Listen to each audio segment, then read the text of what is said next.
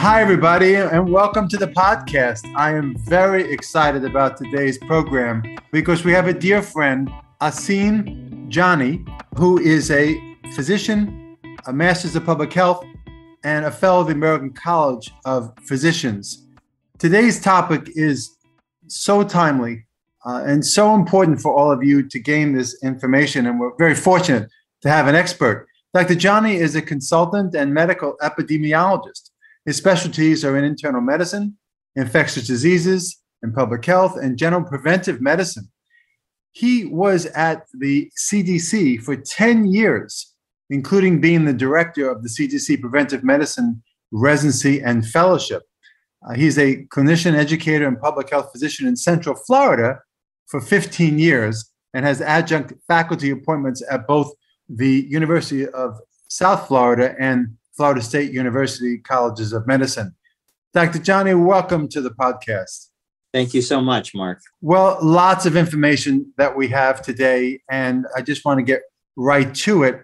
Vaccinations, we're not going to go right into COVID, but obviously that's going to be a large section of, of what we talk about. But as an OBGYN, we screen our patients if we're fortunate enough to get them before they conceive.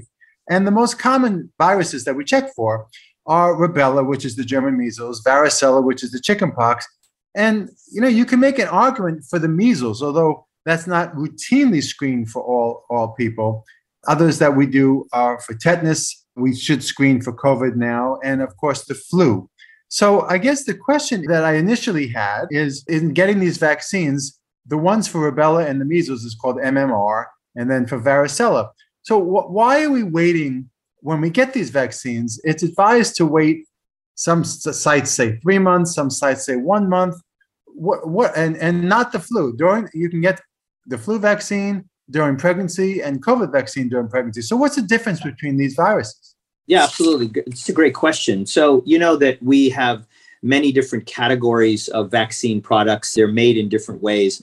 The vast majority of vaccines are what we call inactivated, where basically we take a portion of the virus, uh, perhaps the whole virus or partial part of the virus, and we essentially treat it with a chemical that is otherwise very safe in minuscule amounts, but it essentially deactivates that virus from really causing infection.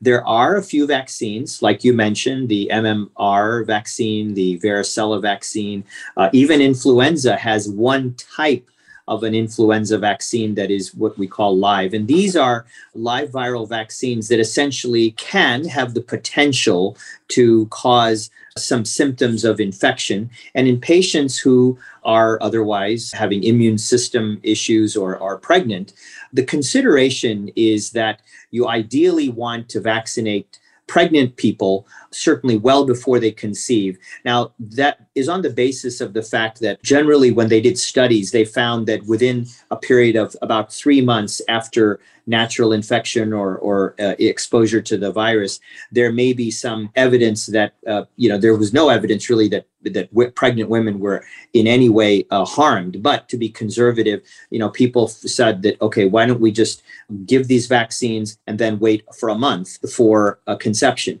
And if in fact during that period of time someone w- did not know, right, they got pregnant, they didn't know that they got it. These are theoretical risks, so they are not necessarily borne out in any major data that would say that there's harm. That's right. Said, so right now, right now during pregnancy, you know, the inadvertent exposures that people have gotten no problems with the MMR or the chickenpox, right? Inadvertent exposures right. You I, well, ideally what you want to do is you want to plan if you can uh, to make sure that you at least wait uh, again four weeks is what the cdc has has said in the literature. And this goes back to almost gosh uh, you know papers back in 2001 so this is like 20 year old information. That said the important thing that also we should know is that people are really really uh, they should get vaccines during pregnancy vast majority yeah, yeah, and and the important thing is that for patients to realize that without being vaccinated, if they ever got now it's not common, but if they ever got rubella during pregnancy, oh. uh, it can actually cause baby to have birth defects, including heart problems, vision, deafness, intellectual disability, low birth weight. So there's a congenital rubella syndrome.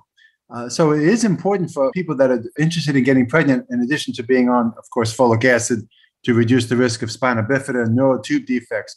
But I also want to touch base with chickenpox is that mom can get something called varicella pneumonia, and that can be actually life threatening. So there's a congenital varicella syndrome, which is chickenpox, and that can cause serious birth defects, scars in the, sin, skin, problems with the arms, legs, brains, and, and, and, eyes. So we don't want to take, you know, we don't want to be cavalier uh, right. about the, these particular problems. And and measles can actually cause problems during pregnancy as well, like miscarriage and stillbirth. So, why is it safe, Asim, to have the flu vaccine? We'll, we'll talk about COVID separately, but why is it safe for the flu vaccine? Well, so influenza uh, vaccine is incredibly effective. We know that the risks that pregnant women have when they in fact get the flu are, are, serious, right? We know that there's an increased susceptibility to complications. They can have increased risk of hospitalization. As you know, there's a you know there's, a, there's a, even some risk of spontaneous abortion and preterm labor, low birth weights, infants. So, so there's risks for natural infection. And what we know is that the inactivated influenza vaccine or IIV can be really administered to a woman anytime during the time that they are pregnant. Uh, the ideal situation is that uh, you kind of look at vaccines in general as to whether or not they're going to prevent the disease burden that generally happens early to the mom or is it really to the baby, right? And so that'll determine sort of the timing of it. Uh, so we're going to talk about perhaps pertussis in a minute, but the idea that infants, right, can be at very high risk for pertussis complications suggests that you push the vaccination for Tdap, for example, farther down the road, you know, 27 to 32 weeks, et cetera. Whereas influenza, you certainly, uh, like in a sense, COVID, these are uh, situations that women can get into trouble throughout. I think that there's really good data that influenza vaccine can reduce hospitalization risk by almost 40, yeah. 50 and safe safe for during pregnancy.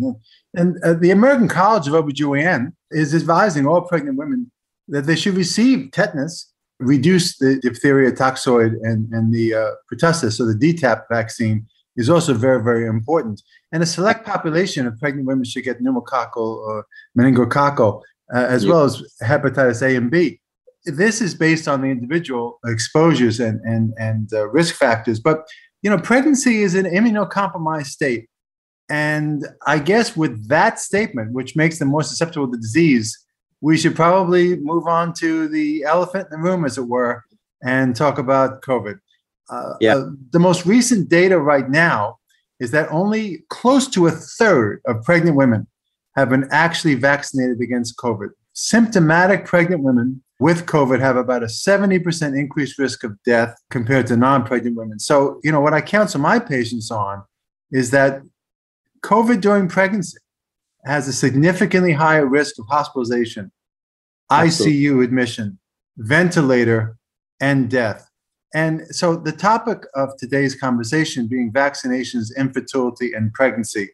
The viruses that we've talked about so far uh, have not been associated with infertility, of course. Although, as, I, as, as we mentioned, getting these viruses could increase the risk of miscarriage and stillbirth. So, you want to be protected against them. But you know, roughly half or maybe a little bit more of the population being vaccinated against COVID. It's a lot of people that are not, and a lot of pregnant women that are not. So, what can yeah. we tell them today? And I know that you keep up on this literature and attend webinars. And what are we telling our patients?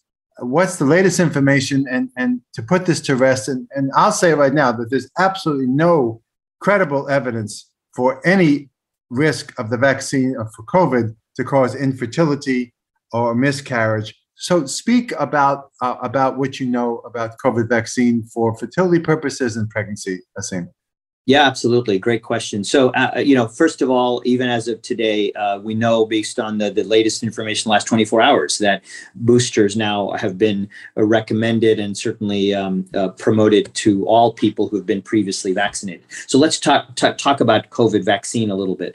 As you said, COVID vaccine is incredibly safe and highly effective. We have studies that suggest that we have up to 95% effectiveness across these different types of vaccines that we we have available. Admittedly, a, a lot of the information that came out was even before Delta, uh, which is the circulating virus right now. But but that is um, that's holding a ground, you know. And so these vaccines are of highly effective, some of the most effective vaccines that we have. In fact, they are what we call mRNA vaccine or the Johnson and Johnson is a different type of vaccine. Either way, these are not live viral vaccines. The vaccines cannot give you the infection, number one. They cannot cause problems with infertility. They can be given with other vaccines that they can be simultaneously given, especially even if you have, say, gotten a vaccine, another type of vaccine in the prior 14 days, including influenza and Tdap, for example.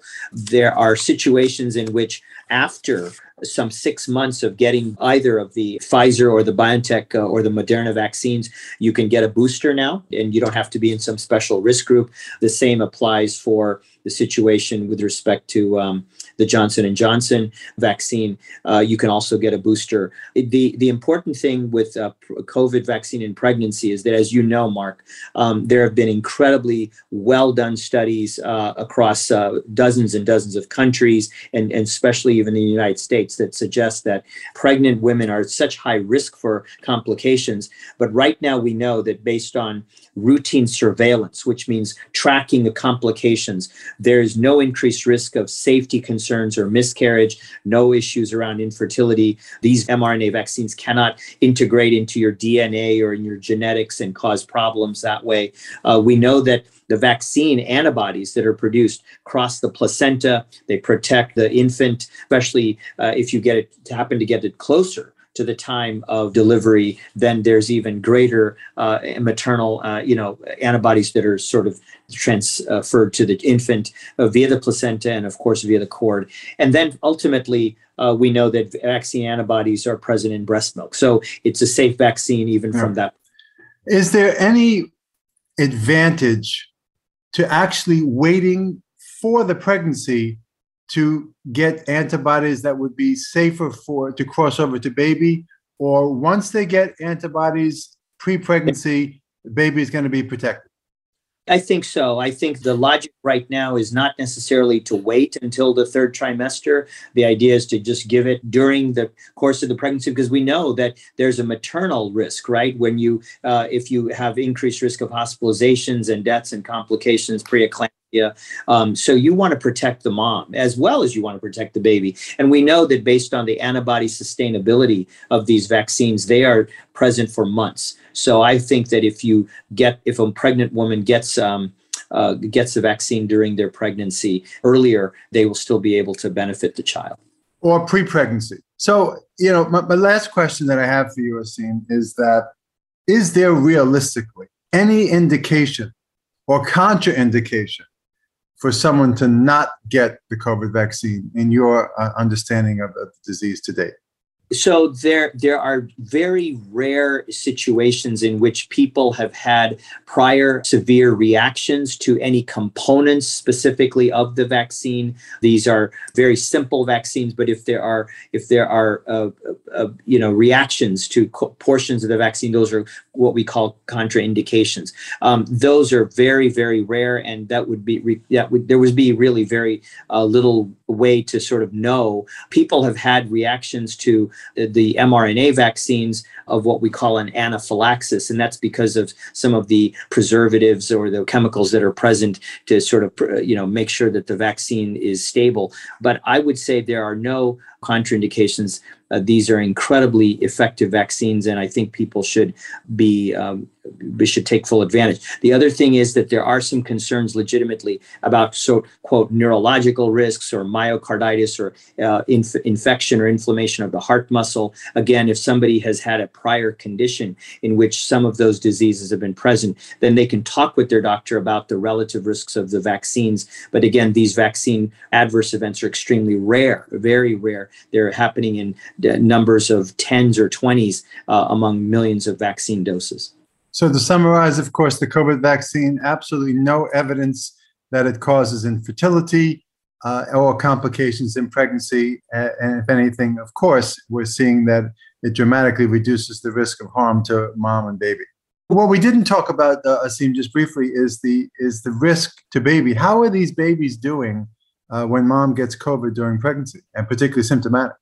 Right. So, unlike uh, other diseases like pertussis, where infants can actually get really uh, or, or, influenza where they can really get ill. In general, we know that the overall morbidity and mortality to children has been extremely low. That said, with the increased transmission of Delta variant, there have been an unprecedented overall number of hospitalizations with kids, especially five uh, uh, uh, uh of ages five and up. Now we fortunately have the vaccine to protect them as well. So I don't think that the risk to um, infants per se is uh, of any serious magnitude. But that said, we don't want children to be spreaders, and a lot of times they are often asymptomatic, you know, spreaders of, of virus to others. Well, uh, Asim, uh, you know, we could just keep talking and talking about COVID and, and vaccinations, such an important topic for our country and the world. And I, and I thank you for the time that you took out of, out of your day to meet with us. I've been speaking with Dr. Asim Jani, who is uh, not only a dear friend, but he is a infectious disease uh, and medical epidemiologist specialist who has uh, provided us with tremendous insights uh, over the need for vaccinations for the diseases prior to pregnancy. Particularly, we talked about rubella, varicella, even measles, but tetanus, and of course the flu and, and COVID please speak with your OBGYN if you are interested in getting pregnant to protect you and baby. So I thank you for listening. And until next time, uh, this is Dr. Mark Trolice. Take care. Thank you. The information and opinions expressed in this podcast do not necessarily reflect those of ASRM and its affiliates. These are provided as a source of general information and are not a substitute for consultation with a physician.